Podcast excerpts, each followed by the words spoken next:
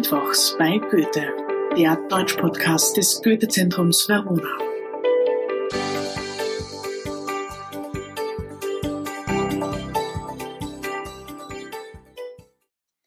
Hallo und herzlich willkommen zur zweiten Folge der fünften Staffel Mittwochs bei Goethe. Mein Name ist Eva Mühlbacher und wir sehen uns heute die Geschichte des Internationalen Frauentags an. Dieser wird am 8. März gefeiert. In Italien ist das sogar noch ein viel größerer Feiertag als in den deutschsprachigen Ländern. Und es ist bald wieder soweit. Bald ist der 8. März da und es ist Zeit, einen Blick auf diesen Feiertag und seine Geschichte zu werfen. Der Feiertag kommt ursprünglich aus den USA, aber auch in Deutschland hat dieser Tag eine lange und vor allem wechselhafte Geschichte. Untrennbar mit ihm verbunden sind die Namen Clara Zetkin und Rosa Luxemburg. Auch um sie wird es in dieser Folge heute gehen. Der Internationale Frauentag entstand aus einer Initiative sozialistischer Organisationen in der Zeit vor dem Ersten Weltkrieg. Es ging um die Themen Gleichberechtigung und die Emanzipation von Arbeiterinnen. Das wichtigste Anliegen war es aber, das Wahlrecht für alle Frauen einzuführen. Erstmals fand der Frauentag am 19. März 1911 statt. Das heutige Datum, der 8. März, fußt auf dem Beschluss der zweiten internationalen Konferenz kommunistischer Frauen in Moskau im Jahr 1921. Es war eine deutsche Sozialistin, die auf der zweiten internationalen sozialistischen Frauenkonferenz am 27. August 1910 in Kopenhagen die Einführung eines internationalen Frauentags vorschlug. Sie wollte dabei kein bestimmtes Datum, sondern vor allem die Idee aus den USA übernehmen. Dort hatten Frauen der Sozialistischen Partei Amerikas im Jahr 1908 ein nationales Frauenkomitee gegründet. Dieses Komitee hatte es sich zur Aufgabe gemacht, für die Einführung des Frauenwahlrechts zu kämpfen. Schon am 28. Februar 1909 fand der erste Frauentag in den USA statt. Erfolg hatte dieser Tag, weil sich damals bürgerliche Frauenrechtlerinnen, die sogenannten Suffragetten, mit den Sozialistinnen zusammentaten, um gemeinsam für das Frauenwahlrecht aufzutreten.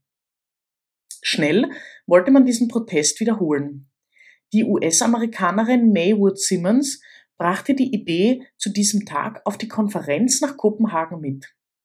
Und von dort aus trug die deutsche Sozialistin Clara Zetkin sie in die deutsche Öffentlichkeit. Das vorrangige Anliegen der Frauen war es, wie gesagt, das Wahlrecht zu erhalten. Also das war das Grundthema, um das es ging.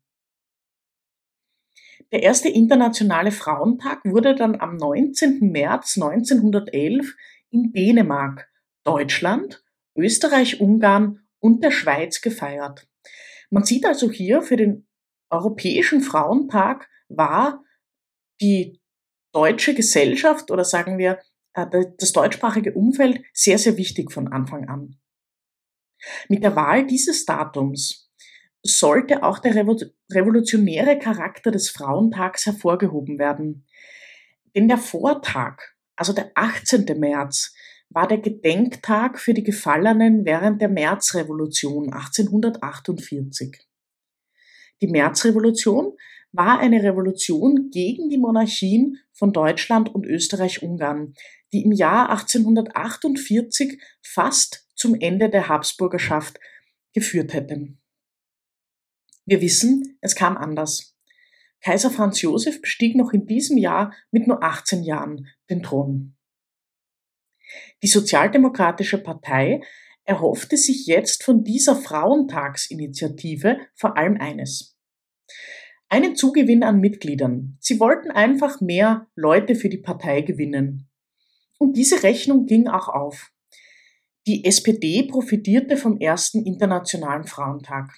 Sie konnte danach über 20.000 neue Mitglieder verbuchen. Natürlich wollte die Partei daraufhin auch im Jahr 2012 einen Frauentag abhalten. Und dieser wurde dann auf den 12. Mai gelegt. Obwohl der Tag für die SPD positive Auswirkungen hatte, waren noch immer nicht alle Mitglieder überzeugt. Man sah diesen Frauentag in der eigenen Partei sehr kritisch. Innerhalb der nächsten fünf Jahre hatte der Internationale Frauentag seinen Platz in der sozialistischen Bewegung dann aber gefunden und war zu einem wichtigen Teil der Propaganda und Aufklärungsarbeit der Partei geworden. Dieser Trend hielt auch in den Jahren darauf an. Und erst der Erste Weltkrieg, der im Jahr 1914 ausbrach, brachte eine Veränderung des Themas. Es stand nicht mehr das Frauenwahlrecht im Vordergrund, sondern der Tag wurde zur Kritik am Weltkrieg genutzt. Diese Einstellung hatte natürlich Folgen, denn der Frauentag wurde in den Kriegsjahren verboten. Im Jahr 1917 wurde der Tag von der unabhängigen Sozialdemokratischen Partei Deutschlands organisiert. Dieses Mal aber wurde eine ganze Woche gefeiert, die sogenannte Rote Woche, vom 5. bis zum 12. Mai 1917. Auch im folgenden Jahr wurde ein Frauentag organisiert. Das Datum wurde auf den 5. Mai 1918, dem 100. Geburtstag von Karl Marx, gesetzt. Am 12. November 1918 änderte sich schließlich alles. Denn die provisorische Reichsregierung verkündete das freie, geheime, aktive und passive Wahlrecht für Männer und Frauen über 20 Jahren. Und damit war natürlich die ursprüngliche Forderung des Internationalen Frauentags in Deutschland erfüllt. Das heißt also, es gab nicht mehr wirklich eine Berechtigung, diesen Tag zu feiern. Am 8. März 1917 geschah etwas Entscheidendes für die europäische Geschichte. Die Februarrevolution in Russland hat begonnen. Arbeiter, Arbeiterinnen und Bauern Bäuerinnen gingen auf die Straße, um für ihre Rechte zu kämpfen. Zu Ehren der Rolle der Frauen in der Revolution wurde schließlich auf der zweiten internationalen Konferenz kommunistischer Frauen 1921 in Moskau auf Vorschlag der bulgarischen Delegation der 8. März als internationaler Gedenktag eingeführt. Ja, und wie ging es dann seit dem entscheidenden Jahr 1918, in dem der Erste Weltkrieg vorbeiging, mit dem Internationalen Frauentag in Deutschland weiter? Naja, das Problem in Deutschland war, dass die Sozialdemokratische Partei sich gespalten hatte. Es gab jetzt die SPD, die Sozialdemokratische Partei Deutschlands, und die KPT, KPD, die Kommunistische Partei Deutschlands.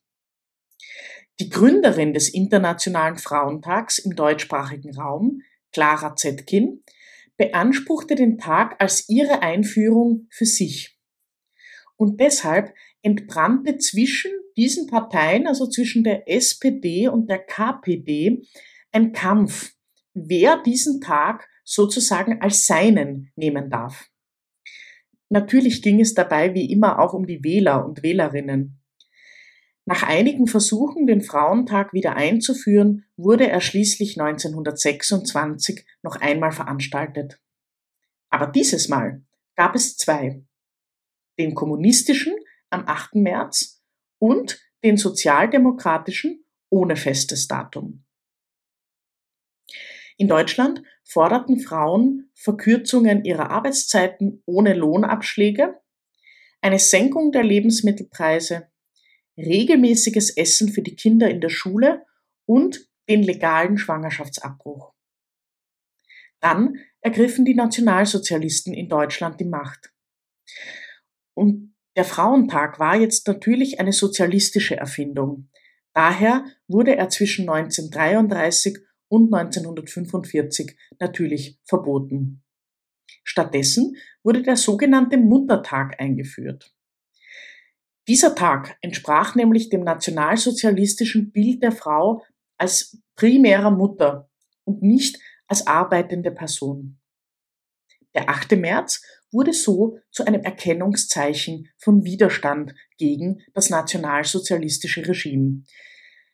Man hängte zum Beispiel an diesem Tag rote Gegenstände zum sogenannten Auslüften vor die Türe auf die Wäscheleinen.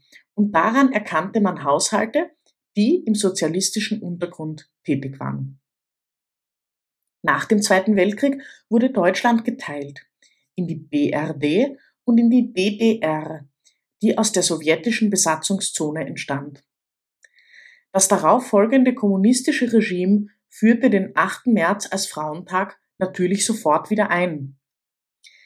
Und in der DDR bekamen Kolleginnen bei Betriebsfeiern Auszeichnungen und Geschenke.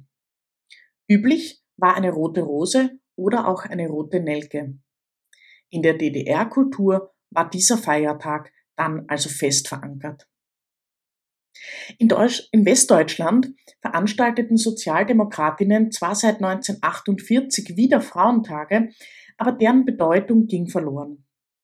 Vor allem ging es jetzt aber auch um das Thema Frieden. Man wollte nicht, dass die Länder erneut Waffen kauften. Und auch terminlich war der Tag nicht festgelegt.